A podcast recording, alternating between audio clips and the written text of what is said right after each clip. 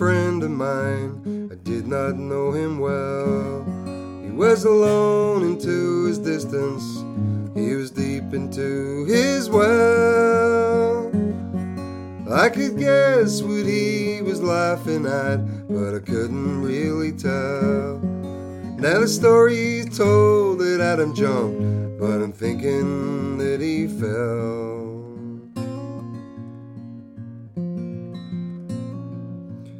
Together we went traveling as we received the call.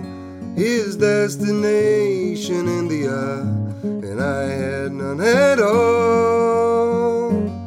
Well, I still remember laughing with our backs against the wall. So free of fear, we never thought that one of us might fall. I sit before my only candle, though it's so little light to find my way. Now the story unfolds before my candle, which is shorter every hour as it reaches for the day. But I feel just like a candle away.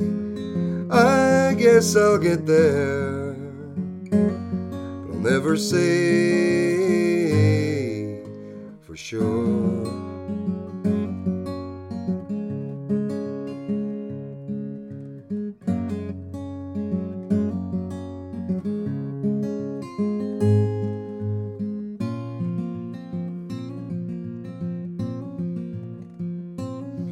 When we parted, we were laughing still as our goodbyes were said. And I never heard from him again as each our lives we led.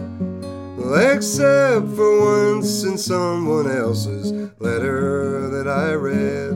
Until I heard the sudden word that a friend of mine was dead. Before candle, like a pilgrim sits beside the way.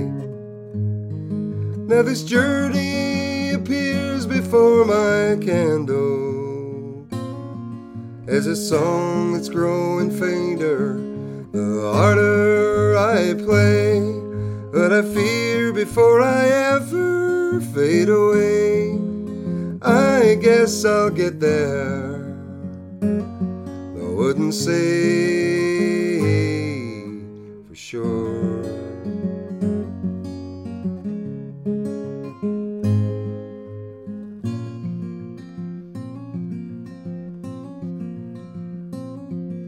Though Adam was a friend of mine, I did not know him long.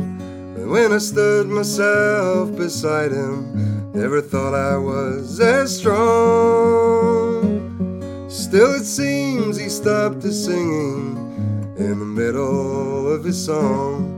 Well, I'm not the one to say I know, but I'm hoping he was wrong. I sit before my only candle, though it's so little light to find my way.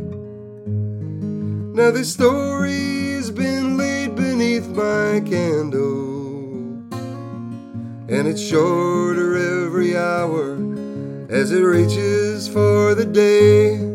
Yes, I feel just like a candle away.